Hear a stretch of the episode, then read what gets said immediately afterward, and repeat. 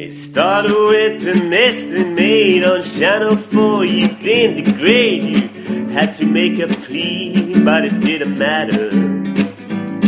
They forced you out without no doubt. The Channel 4 family didn't know we were not supposed to lose you on first day. On first day, it is podcast again.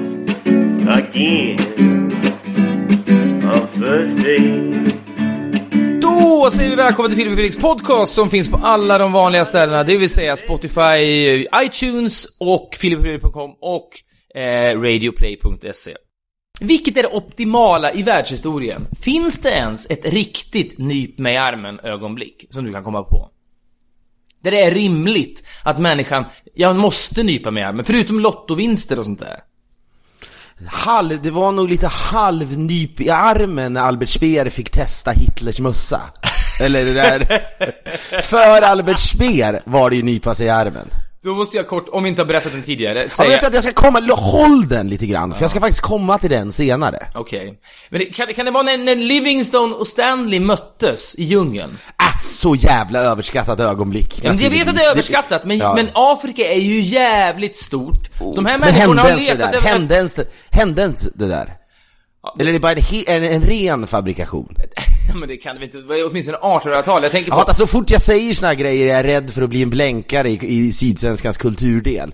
Jag tänkte på det där när det, det var, du la ut på Instagram i veckan och det var, jag sa förra veckan att man kunde hoppa eh, New York-trilogin. Och då, då eh, var det någon sån här blänkare i Sydsvenskans kulturdel där de citerade mig där det stod liksom New York, eh, New York-trilogin, den kan man hoppa va? Och så stod det Filip Hammar ger kondenserad kulturkritik eller litteraturkritik i sin podcast. Och då hade jag ytterligare en gång lust att bränna upp hela jävla Sydsvenska bygget, eller åtminstone kulturredaktionen. Som att det inte är okej att säga att man kan hoppa på Låsters jävla New York-trilogi. Jag tycker fortfarande att det är en sömnig jävla bok.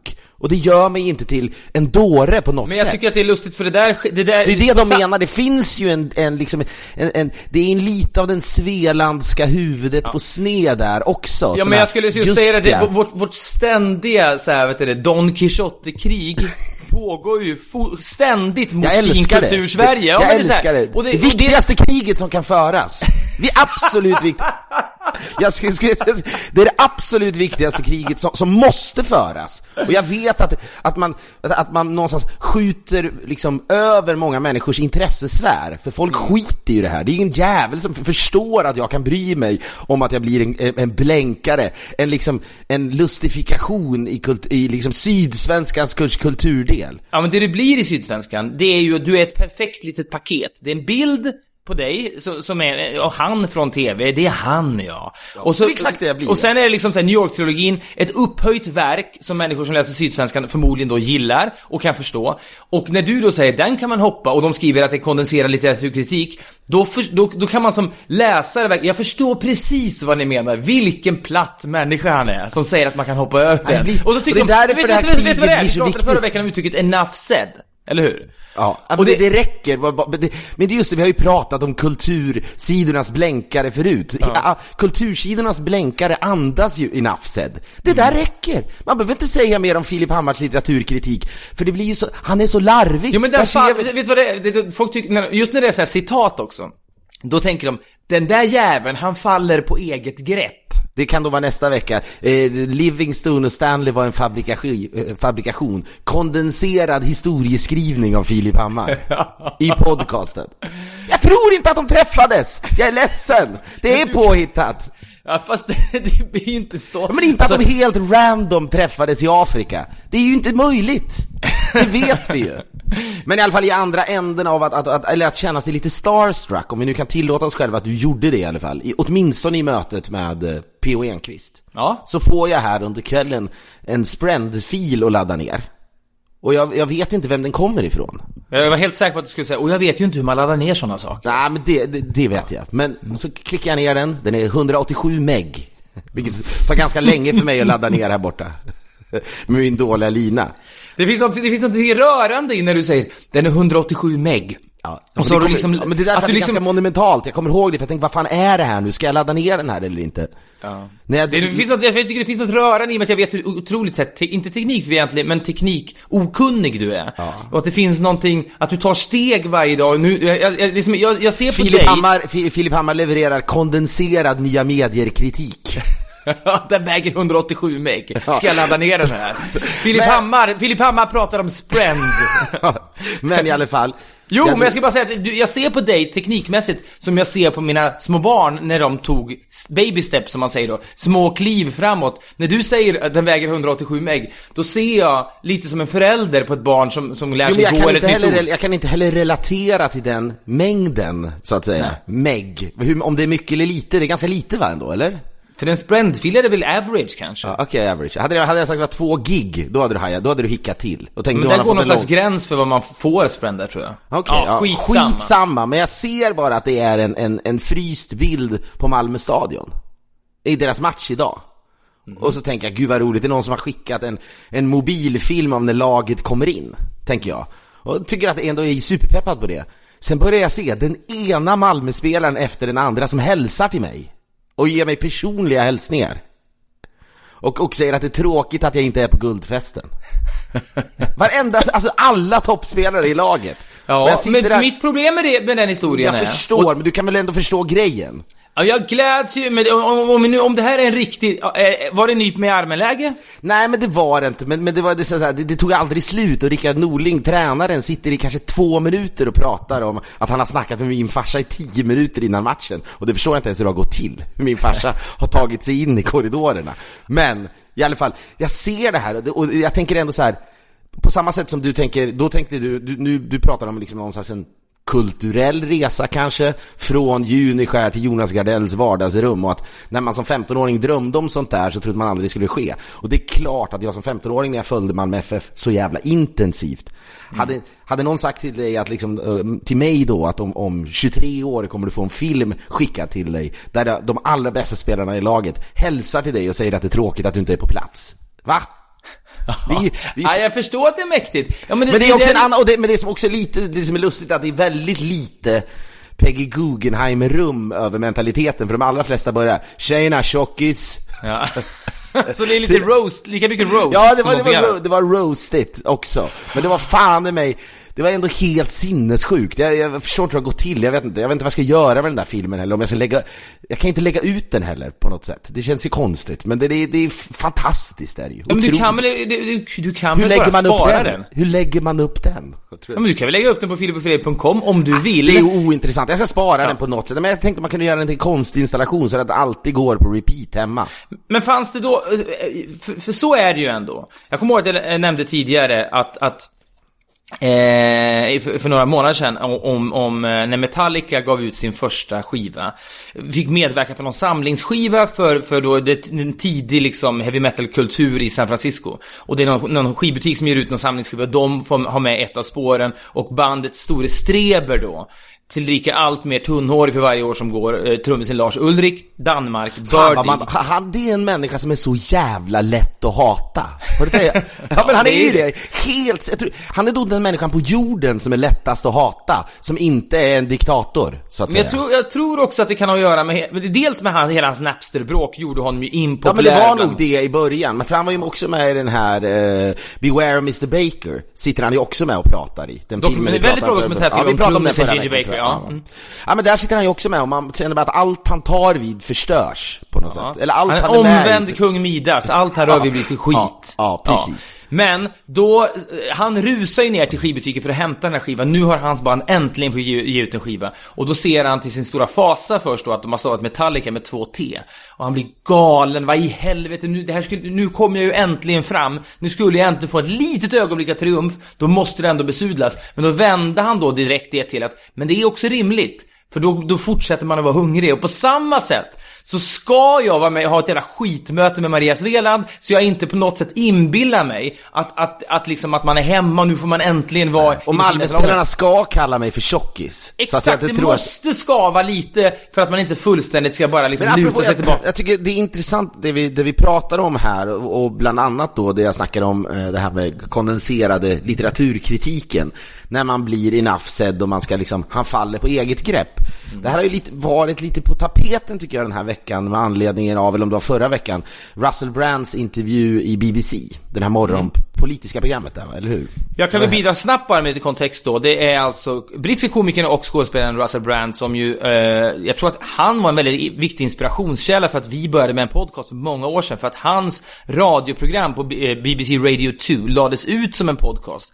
Eh, innan jag ens hörde talas om Ricky Gervais podcast så la, la han ut den och det var ett jävligt roligt program. Han behöver ju ingen superpresentation för våra Nej, men det lyssnare. kan, han är också någon slags le- ledstjärna, fruktansvärt P.O. verbal. Enquist behöver få en presentation av Russell Brand, men våra podcastlyssnare behöver Nej inte men en det, del kanske tror att han bara är en glidig halvrisig skådis som är med i så här Forgetting Sarah Marshall-filmer och sånt. Han är en väldigt begåvad radiosnubb också. Och Ja, men begåvad, mångsysslare. männi- begåvad människa i största allmänhet. Han har ju liksom Framförallt, han, han leker väl väldigt mycket med det brittiska språket på något sätt. Han är extremt verbal och det, det är kul att lyssna på. Ja, och för några veckor sedan så erbjöds han då att redaktera tidningen The New Statesman tror jag, som då är en Ja, det är med brittisk... vänster, politisk Ja. vänstersidskrift. Ja, och så hade han bjudit in massa polare, Noel Gallagher, och sen så fick skriva massa texter där i, och så var han någonstans redaktör och skrev någonting. Och så, så sa han, nu behöver vi en revolution. Det, det, det rådande paradigmet funkar inte. Jag vill inte ha det som vi har det längre. Och då blev han då intervjuad kring det här av BBC. Ja det här har då fått liksom, det här har, den, här, det här, den här intervjun har spridits som en löpeld, om det är det man säger, i, i, i,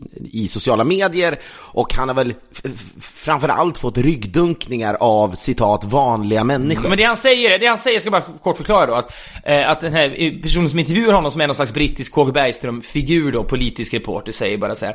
Men Russell Brand, hur Lite kan du så prata- här, eh, eh, Mr Livingstone, I presume återhållsam, är ju den här brittis- BBC-killen, eller hur? Ja, det är han väl. men är han finns ju på riktigt. Jo, men jag menar den här återhållsamma, att han sitter Ja. bara på det här brittiska sättet och liksom är lite knastertorr på något sätt. Jo, men och, han är och också lite- tycker, han- och enough said mot Russell Brand. Ja, han, om man nu ska använda den termen som någon slags household. Det, känns, men det blir knappt, det. Det ja, blir det är det. knappt jag vet vad det betyder, enough said, men det, det du menar är att han tycker att Russell Brand faller på eget grepp bara genom Ja, idiotin exakt, han säger. exakt. Ja, gud, här sitter jag och njuter och ser i, i realtid ser jag hur en, hur en, liksom, en stjärna eh, på något sätt krossas. Det är det Ja, han... för, för att nu ska han, den politiska reportern, plocka isär Russell Brand, för Russell Brand har aldrig röstat. Och då säger han, hur tycker du att du har rätt att kritisera ett politiskt system om du inte har röstat? Ja, och det, är en, och det, det det, är, det är liksom en evig eh, sanning givetvis och, och, och den är på, på vissa sätt naturligtvis rimlig. Men samtidigt Hela, så... hela, och kort bara, hans motargument är då,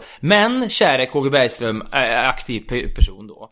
Eh, jag röstar inte därför att om jag röstar så stöder jag ett, ett, ett, eh, ett system, system som funnits i flera hundra år som inte fungerar. De politiska partierna gynnar bara sig själva och det, här, det finns människor som har det så Ja, jävla och det, risigt och det ska ja, och det han också, så. och det han också säger, men han kommer, han har väl någon slags arbetarklassbakgrund och det han gör att han ger ju en röst till liksom sin egen klass på något sätt och människor och han menar vad är det för idé att rösta om man ändå aldrig blir lyssnad på? Och det tycker jag känns väldigt sådär äkta och, och, och det griper tag i mig. Och det Men här framförallt, framförallt är han ju otroligt verbal och karismatisk och man känner sig, man blir sugen på, man blir sugen på att lyssna. Det finns inte en svensk politiker som skulle men jag kunna vara mer precis- fängslande på det ämnet. Och som ändå har ägnat sig åt politik i 30 år. Han Men det är det, men det, är det, som, det är det som är, tycker jag, den, den springande punkten i det här. För det här har då, det här har ju lett hela vägen fram till ledarsidor över hela världen.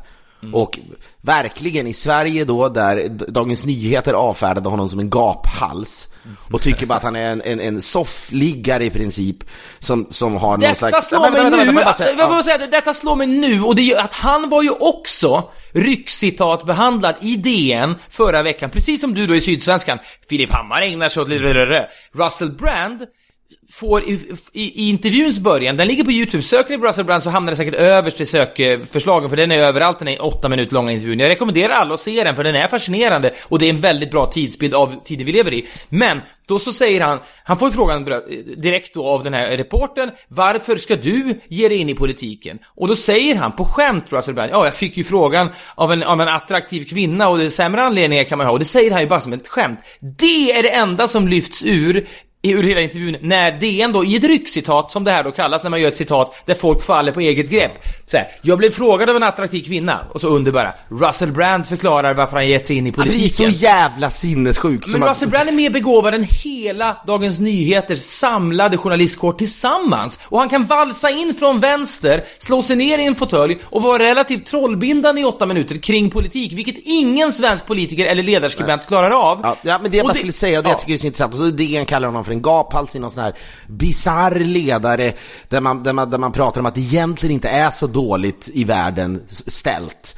Men att, men att sådana då larviga gaphalsar som Russell Brand målar upp någon så här utopisk bild eh, så istället för att ge sig in, eller sätta sig in i realpolitik då. Och det där kan jag tänka mig ett vanligt argument, men det är ju just eh, liksom den där typen av liksom ledarskribenters hat mot människor som blir ryckcitat. Du vet så här, människor som, som, som mm. bara säger någonting och som är lite gränslösa då. Samma sak, jag bara läste också hon i, i Aftonbladet, eh, Katrin Kelos heter hon va? begåvad eh, människa. Men det var en ganska ja, bra, precis. också en ganska, eh, i hennes fall tycker jag mycket bättre än det ändå. Tyckte jag, ändå rimlig liksom. Hon, hon skrev att Russell Brand ger uttryck för en känsla och så vidare. Men det är ingen liksom tar upp, och jag tror att de gör, de tar upp, inte upp det därför att det på något sätt skadar deras eget yrke, lite det du är inne på, varken Aftonbladet eller DN. Eh, men framförallt då Aftonbladet som inte är 100% negativ mot honom är ju det faktumet att det är jobbigt när en människa som Russell Brand får så mycket utrymme medan de ägnar hela sina jävla liv åt att skriva ledare som bara människor som redan vet tillräckligt mycket läser. Så att säga. Det, det gäller ju, mm. det gäller ju att, att bli läst eller hörd av människor som kanske var, till dagligdags inte konsumerar politik. Och det tror jag är så oerhört frustrerande mm. när de ser att en sån här bara, shit, han var miljoner träffar på YouTube och alla vill höra om det här och, och, och, lyssna på det här.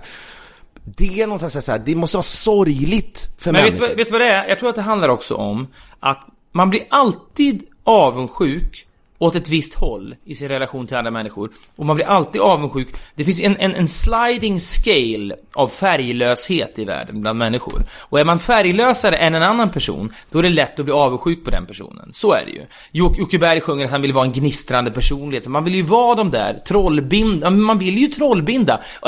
Alla kanske inte vill det. Men mer eller mindre kanske man vill det. Men framförallt vill ju journalister göra det. De vill ju trollbinda och inspirera. Alltså det jag säger bara att det är jättebra att ledarsidorna finns finns, men det är ju inga som läser dem i princip. Och framförallt är det inga som läser dem som i, i någon större utsträckning behöver dem.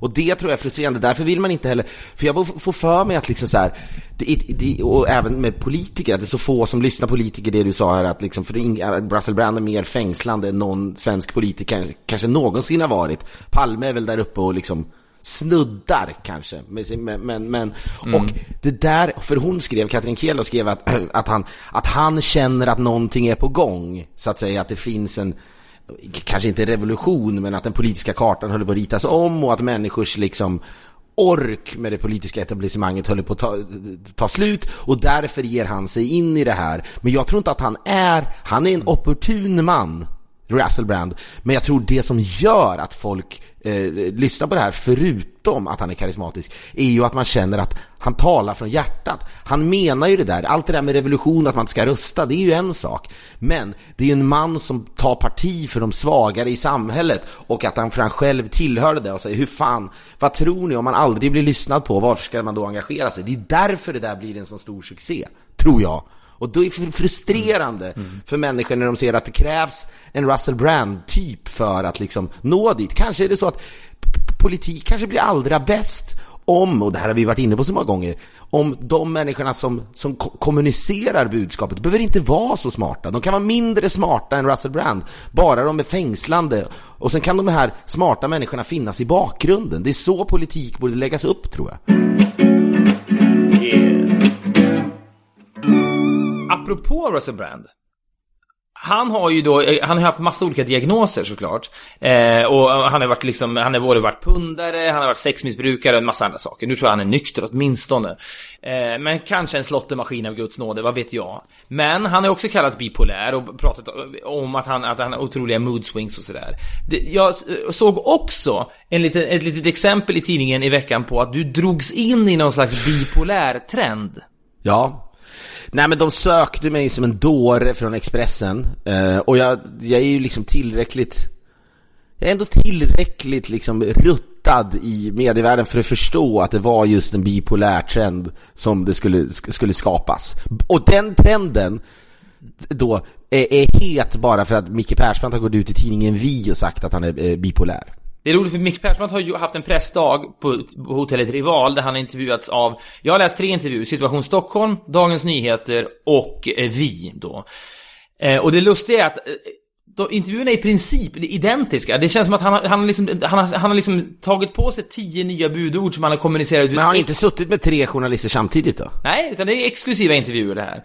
Och, och så har han med sig en plastsäck till de här intervjuerna, där han har lite så slangar till sin motorcykel som han sitter och rafsar i, fast han är väldigt finklädd och så här, så har han någon sån här dassig sopsäck, för han ska ha fredagsmys på kvällen, han ska byta några hydraulikslangar eller vad fan det heter till sin motorcykel. Det är hans nya sätt att fredagsmysa. Och jag känner bara att det där är ett väldigt begåvat sätt att avleda uppmärksamhet från andra frågor, för det blir en oerhört charmig bild att han kommer in med en säck. Men och alla... att det är fredagsmys. Ja, och ingen, men, och, och det skrivs ju då om i alla tidningar och alla och så här. Men, men det som också var då genomgående var att han hade uppenbarligen bestämt sig för att det här med bipolariteten, det kan jag prata, prata ut om nu, tiden är mogen för det, det känns rimligt och det är väl bra att sätta ljus på en diagnos som många lider av och sådär. Men det, tidningarna kastar ju sig över det och det gör ju då att det öppnas upp för en ny trend och det, det, det finns något ja, men det är ju sorgligt, för det första vill jag här och nu säga att jag tror verkligen inte att jag är bipolär. Det enda jag sa i podcasten var att det var en läkare som sa till mig You might be bipolar. Men ryckt ur sitt sammanhang så visst, jag kan inte säga någonting om det. det. Det gick ju att göra en ruta om mig. Där jag liksom, där jag inlämnades i den här nya trenden då. Män som är bipolära. Men det är någonting oerhört lustigt i att det skulle kunna vara en trend med, med, Men med... sa de där, stod det att det var en trend? Nej, men det behandlas som en trend. Det, ja, det är som, här har vi lite andra exempel. Ja, men jag tycker alltid det där, jag tycker, kan tycka att det är okej när jag i mitt eget forum som en podcast pratar om sånt här när man någonstans får hela bilden och man kan lägga ut texten. Men saker och ting ser ju för jävliga ut när de är ryckta ur sitt sammanhang. Och då kan jag känna att, jag, jag känner själv att det, det, jag låter framstå som en idiot eftersom det faktiskt finns folk där ute som har riktiga jävla problem och det vill jag poängtera, som är bipolära på riktigt och i deras ögon måste jag framstå som en idiot men jag tycker att jag kan försvara mig med att det här faktiskt har sagts i ett helt annat sammanhang. Jag valde ju att inte göra en intervju med Expressen där jag säger ja, jag är bipolär. Fy fan. Det är någonting, det är någonting med amerikanska läkare också. På samma sätt som en körskolelärare alltid kommer att vilja säga du ska nog ta några lektioner till för att det gagnar den personen så är det någonting och det här kan vara en djupt rotad fördom från ens barndom när man fick höra att allt privatiserat bara är liksom farligt. Men det känns ju som att journalist, eller läkaren som säger you might be bipolar. Ta lite mer eh, sessions hos mig eller ska jag skriva ut lite grejer. Alltså det, det, att det kan... Men det, jag, jag litar vet, inte, men det är också, det är också, jag litar inte riktigt på amerikanska läkare. Jag kan hålla med om det, men det är också en ganska så tröttsam stereotypisering av det amerikanska, liksom, den amerikanska sjukvården, att den bara går ut på att de ska lura folk. Och att det är, det är liksom, i Sverige är allt bra och, och, och, och, rimligt, men i USA så försöker läkarna bara lura. Nej, men jag, det, det är som jag, jag säger, många, det, det, finns ju folk som hävdar att i LA ligger man 30 år före sjukvården i resten av världen. Jag, tror inte, jag, jag tror inte det gäller alla människor som bor i LA. Nej men självklart inte, Nej. men sjukvård, alltså forskningen och så vidare. Ja. Det är inte, alla sysslar inte med det givetvis, men att det finns, alltså de ligger så långt framme i LA. På något men det är, det må vara hänt, men jag, jag, säger det här bara för att det, det avslöjar, jag tycker det är intressant när, när, när hjärnan gör skutt som avslöjar ens fördomar. Det vill säga att jag tänker direkt när jag hör om det här, ah, han är ju en amerikansk läkare. Och sen så hejdar jag mig själv och tänker, ja men det där är ju bara en dum fördom. Men det händer ändå. Och det är så fördomar fungerar. Att man inte alltid stannar upp och tänker, vänta nu, det där är ju bara en fördom. Utan man låter magen regera, det vill säga att hjärnan får göra skutt. tror jag. Jag tror ofta man låter magen regera. Men det, det där berättade jag om tidigare någon gång när min fru skulle dra ut, hade problem med sina visdomständer. Och hon var på någon, det jag tror var en, en ganska bra eh, tandläkare i Los Angeles. Och han säger, vi drar allihopa, nu söver vi ner dig så är det gjort. Och då säger vänta, vänta, vänta, hon ringer mig direkt och jag säger jag gör ingenting ännu, jag måste ringa min tandläkare på Kungsholmen i, Kö i Köping, i Stockholm. En, ga en gammal farbror. Och så säger han, nej men så gör man väl inte? Och då ringer jag till tandläkaren i LA och säger, eller till, till min fru och så säger jag, nej du får säga till honom att så där gör man inte. Nej. Och, och det är ju ändå mer troligt att tandläkaren i LA är bättre helt enkelt. Men han har ju utfört en okulärbesiktning på, på din frus tänder. Han Ja, har ju en dels- tydligare bild. Dels det, men just det också att man, man så här, det är rimligare att han är bättre helt enkelt. Jag tror att han är bättre än den här farbrorn på, på Kungsholmen. Men eh, jo, jag, jag vill bara återvända till det här eh, med Albert Speer. Eh, som, som, som, som vi snuddade vid tidigare. Eh, Jag och min fru var och gjorde ett ultraljud eh, i veckan igen. Man gör, Ja. apropå amerikansk sjukvård, oerhört många ultraljud. Och då ska du säga, ja det är bara för att de ska tjäna pengar på ultraljud. Ja, det är det väl? Ja men också, det är väl så här, de, det, det är väl en, en, det är så här, de gör väl ännu fler kollar på något jävla Jo, sätt. men Fan, du har, nu är du extremt förlåtande och i en utsatt position som förstagångsförälder och tänker jag, det är lika bra att göra. Det är liksom på samma sätt som liksom begravningsentreprenörer lurar på folk dyra Men jag kistor. betalar ju inte ens för det här varje gång. Det handlar ju inte Men det. någon så- betalar fan för det. Jo, jag vet, men det är väl, det, hur som helst så tycker jag att allt, det, det, det har varit fantastiskt, hela den här resan med den amerikanska sjukvården i det här sammanhanget. Då säger någon, ja, det är för att du har bra försäkring. Jajamensan, det är därför. Men, Du, hur, hur länge, länge är det kvar nu? ja men nu är det bara en vecka kanske. Det, vet, det där vet man inte, det vet Men ju du. podden kommer väl att komma ut? Det kräver jag av dig. Ja, vi, får väl se, jag kan inte för fan... jag- Försvinn inte helt i någon bubbla. Du, du, du är skyldig podcastlyssnarna en skildring av en riktigt amerikansk förlossning. Ja, men jag vet inte fan När du, stor du får en drink i handen, en smoothie kanske? Så stor skillnad tror jag nog inte att det är. Jag tror att den är, eh, det är, de har lite annan, annan inställning, tror jag, där kvinnan snarare än barnet är i centrum, säger de. Eh, Kvinnan snarare än mannen tror jag du skulle Ja, säga. nej men kvinnan snarare än barnet var det någon läkare som sa till mig att det skiljer europeisk eh, förlossningsvård från, eh, Ah, okej. från, från amerikansk. Det vill säga att de, de, de är månare om att kvinnan mår bra, barnet klarar sig, som de säger. Ja, inte Mm. Ja men det, där- det där ska man verkligen tänka på när man är nervös och sådär. Och Du vet, vem vet? Du kanske får barn idag, du skulle ändå veta det att barn överlever för fan om man lägger dem i en soptunna i tre dygn. Så hör man så Eller, här, eller spolas ner i någon jävla toalett i Kina. Ja! Ja, i bara i Kina och sen... Det är också en blänkare. Barn som spolas ner i en toalett i Kina överlever. Filip Hammar levererar kondenserad, vad fan det nu är för jävla. Förlossningsteori. teori. ja. Jo, men skitsamma, då gör vi det här sista ultraljudet. Eh, och det är alltid, det är alltid besvikelse för de här bilderna, det, var det jag frågade sist. Hur fan kan det fortfarande vara så dålig bild? Alltså, ja, det borde ju vara, det borde ju vara HD för fan. Jag Det borde ju vara 4K för helvete, det borde vara så krigsigt så det litar inte. Jag borde ju se det här jävla, jag ser ju inget till there, there's an arm, jaha, is it? Säger jag, du vet. Man ser ju det där är ju något, det där borde de verkligen, det skulle man verkligen kunna nischa sig på, om man har en förlossningsklinik pri- privat eller... Ja, Men hur fan kunde Lennart Nilsson plåta av foster så jävla bra för hundra år De var sedan? väl döda allihopa? Var inte det grejen? Okej, men skitsamma, men jag menar, med tanke på hur knivskarpa de bilderna är, så tycker jag det är konstigt att jag ska behöva titta in i en jävla g- grynig jävla O, alltså en massa som, där det är helt omöjligt att identifiera någonting. Man sitter och säger yes, yes, när hon säger there's an arm, there's something, du vet, så bara för att man, ja, man är superbesviken. Men det där, det, det, om man vill nischa sig som, som en ny fräsch förlossningsklinik, eller mödravårdscentral, eller barn, vad fan det nu heter. Då ska man erbjuda 4K, eller åtminstone HD-kvalitet på de där bilderna. Då skulle man ju Man kan få också kunder. diskutera om man vill det såklart. Vill man se hur sitt barn ser ut innan det kommer ut? Ja, varför inte? Det är det som är, nu är det någon slags blaha blaha version. Det är som du säger, man har ingen aning om. Det är som att man, man, det- det- man, man står och tittar på, på liksom himlavalvet och så är det någon som pekar där. Där har du Ja, polstjärnan. det Man har- enda som jag tycker är mäktigt är ju liksom hjärtslagen. Det, är, det räcker för mig. Ljud räcker. Visa mig inte den där jävla bilden en gång till. Jag Ja, men vet du ser vad grejen är? Att barn, barn som föds ser ju hemska ut. De är helt ihoptryckta och sådär. För De är ju förloss- snyggare inne i magen, eller hur? De är Ja, de- snyggare ja inne men i där är de magen. ju supercleana. Det är det någon sagt, det ser liksom ut som, som en balsamerad Lenin, liksom. där in. Ja.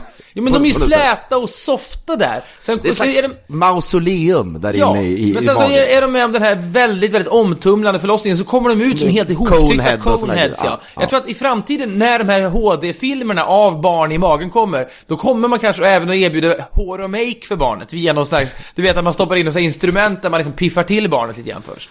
Men det, är tydligen, det, det är de tydligen väldigt framåtskridande med just på det här, inte hår och make på barn som ligger i magen, men att göra operationer på foster som ligger inne i magen fortfarande sysslar de med på Cedars Sinai i Det LA. är förvånande, det tycker inte jag är så konstigt. Nej, men det är att de är väldigt framstående. Nej, det gör de säkert i Sverige också, men det är ändå rätt imponerande. kan man jo, väl men konstatera. fan. Blir du imponerad av en kirurg nu plötsligt? Det är väl klart man blir imponerad av det menar jag. Nej men, men ja, ja, men medicinska framsteg överlag är väl spännande. Jo, men När när de- herregud, när- det där kan jag tänka på ibland. Det, de opererar ju folk i hjärnan för liksom 80 år sedan, de borde ha kommit ännu längre.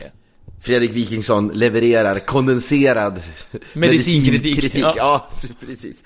I, I magasinet Dagens Medicin. Jo, men i alla fall så gör vi den här jävla då uh, ultraljudet. Så, så, så ta, liksom, hon highlightar ju grejer. Och så säger hon Well, there's, there's a big head. Säger hon. Is it? Säger Jenny då. Yeah, it's, it's a big head. But it's, it's in, uh, within normal, säger hon. Jag tänker inte mer på det, jag tänker bara skönt att, att de har ett stort, stort huvud. Sen sitter vi i bilen, Varför tycker du att det är skönt då? nej men inte vet jag, jag menar att det är within normal så att säga. Och att det, det var ett stort, jag tänkte inte mer på det, det var ett stort huvud. Ja. Så sitter vi i bilen så är det lite dålig stämning i bilen på vägen därifrån. Och så säger, så säger, eh, vad är det säger jag? Och så säger Jenny, jag hade ett jättelitet huvud när jag föddes. Jaha, ja hon har alltså fått huvudet av dig, säger hon. Och så visar det att ungen beväger typ 3,4 kilo, som också är normal, säger hon. Eh, så den här killen säger henne, jag vägde 2,7 kilo när vi föddes. Så hon är då irriterad för att ungen, enligt hennes sätt att se det, har fått då mina gener på något sätt. Ett stort huvud och eh, väger mycket. Nej, men väger väl normalt? Jo, precis. Men hon tycker det, hon hade hoppats på en lättare bebis. Det är väl någonting man kanske hoppas på som kvinna för att förlossningen inte ska bli så jobbig. Ja men Ju det är väl rimligt, och det är ja, mänskligt ja, och sådär. ja. men man, man, ska det, det är inte dina gener för att barnet väger normalt. Nej, men hon tänker direkt att det där har hon ärvt av dig, för jag har ju ett stort huvud liksom. Det har du precis, verkligen. precis. Ja, och du har ju också ett ganska stort huvud va, tror jag.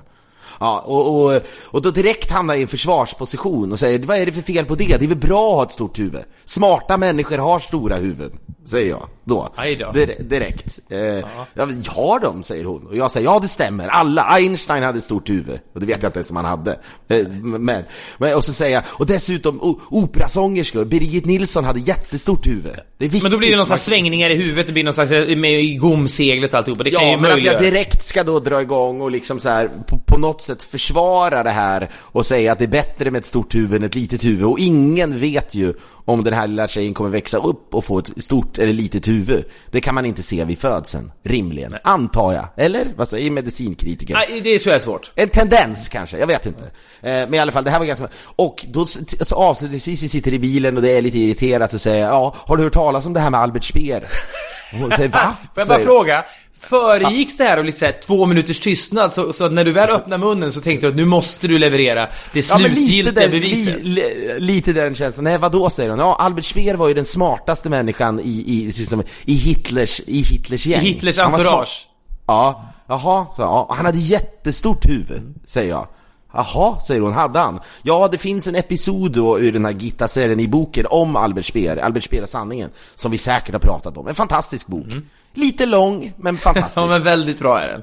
ja, men lite lång. Och Speer var ju. Hitlers arkitekt då. Och han hävdar ju in i och det har väl beskrivits som, har väl någonstans på något sätt kommit undan som den mest mänskliga i det här omänskliga gänget. Men han, han var ju med Kanske. i Nürnbergrättegångarna, alla andra tog antingen livet av sig så var det en jävla giftkapsel som Göring tror jag gjorde, eller så hängdes de ju. Eh, eller många av dem. Men han hävdade hela tiden att jag ritade bara, jag gjorde bara ritningar, jag hade ingen aning om Och det är ju naturligtvis bullshit Nej men hela boken eh, som heter då Albert Speer och sanningen går ut på att hon försöker ta reda på, visste han om det här som försiggick, att alla de här fabrikerna där, där byggnadsmaterial åt honom byggdes, det drevs av slaveri och att människor skickades i döden. Visste han om det här? Eller? Ja, precis. Och, och, och hon driver ju då tesen att det, hon går igenom gamla dokument och tal som folk har hållit på kongresser, du vet 1937 och sådär.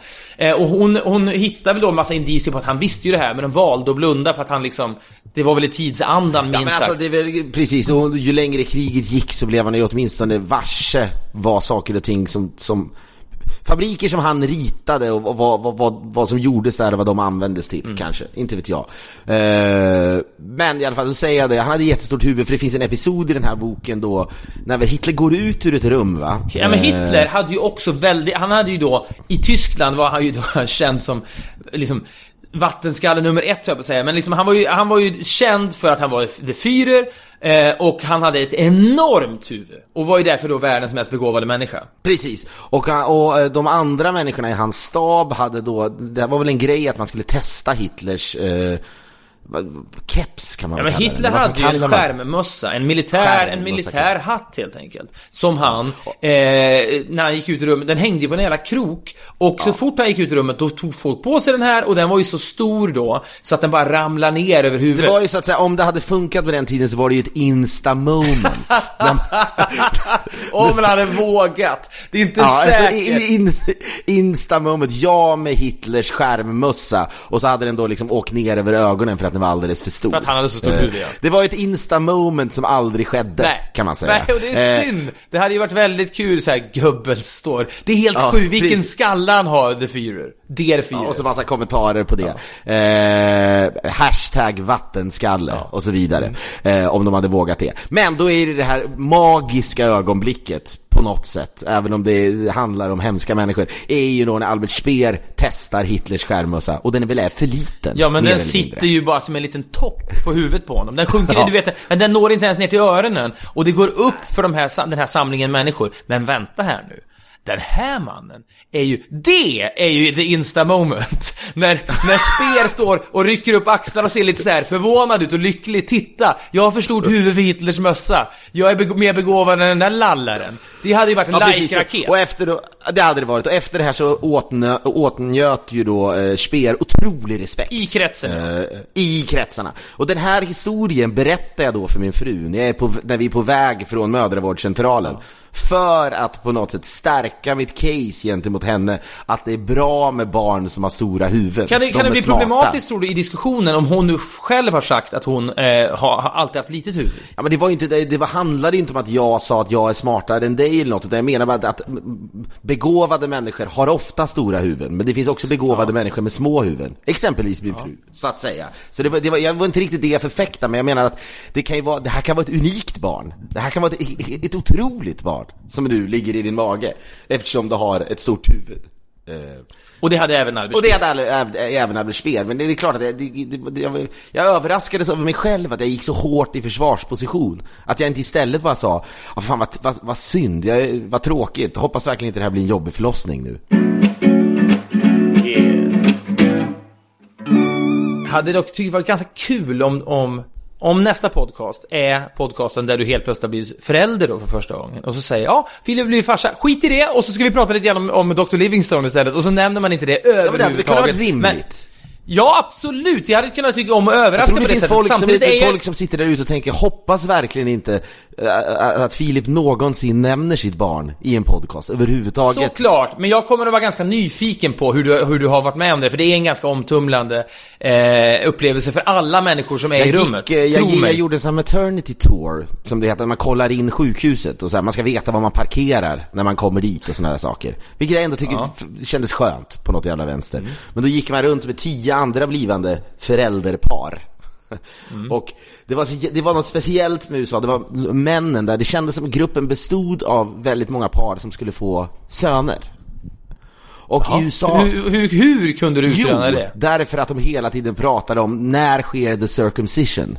När ska, när barnet är fött, var, vart har vi dem sen för att de ska bli omskurna? Alltså, det fanns en desperation i det, och att det var så oerhört jävla viktigt att deras söner skulle bli av med förhuden. Eh, Och bråttom så Ja, men du vet så, så här, men det, det var så här, liksom så här, du vet sån här jocks liksom som var så jävla nöjda över att de skulle få söner och det gick jag också irritera mig på, så inåt helvete. Förhudshatande jocks. Ja men så här, vad är det som är så jävla bra med att få en son? Du vet, det, ja. men så här, du vet så här, känn, de, bara, de bara osar att det är viktigt för dem att på något sätt deras namn ska gå i arv. Ja, Men det är, för att knyta upp säcken fullständigt då till Luca Brasis tal som han håller till Don Corleone i Gudfaderns inledningsscen när han är så tacksam för, eller i början åtminstone, han är så tacksam för att få komma. Likt jag var tacksam att få gå på Jonas Gardells 50-årsfest för det, det, det var kulmen på min intellektuella klassresa. Eh, och nu känner jag fan, har jag snackat för mycket om det? Men vad fan, det gjorde jag väl inte, eller? Gardell kommer inte vara arg på mig i alla fall, för jag har ju försökt hålla tillbaka dig lite grann. Fan, ha ryggen fri. Då säger Luca Brasi, som jag tror att det är, säger till Don Corleone May your first child be a masculine child. Fan, ja, hemskt. He, ja, men det känns italienskt på något sätt. Det spelar liksom ingen roll, men det är, det är italienskt men även jockigt är Ja. det Bara så här, att det är viktigt. Alltså, fan, Fy fan. Men Så vet du vad det är? Många av de amerikanska jocksen, alltså idrottskillarna, sportkillarna, de tycker ju att det är typ lite bögigt att få en tjej. På något sjukt Ja. sätt, tycker de det? Så, de slår den liksom på axeln och säger I'm sorry to hear that it's a girl. Det känns som att det är det jag skulle kunna säga. Vad fan är det De för tycker att det är bögigt att få en tjej. Fredrik Wikingsson levererar genuskritik. Ja men den är ju snarare, det är det enda bra du har sagt. Det är liksom så här, eh, insiktsfullt. Ja, kanske.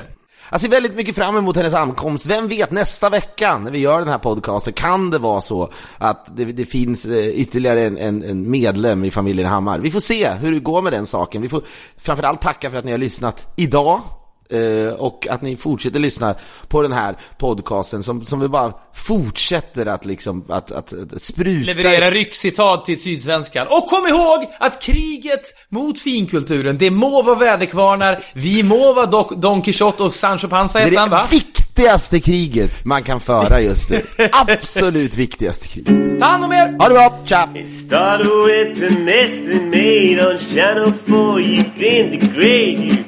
Had to make a plea, but it didn't matter. They forced you out without no doubt. The Channel 4 family didn't know we were not supposed to lose you on first day. On first day, it is podcast again.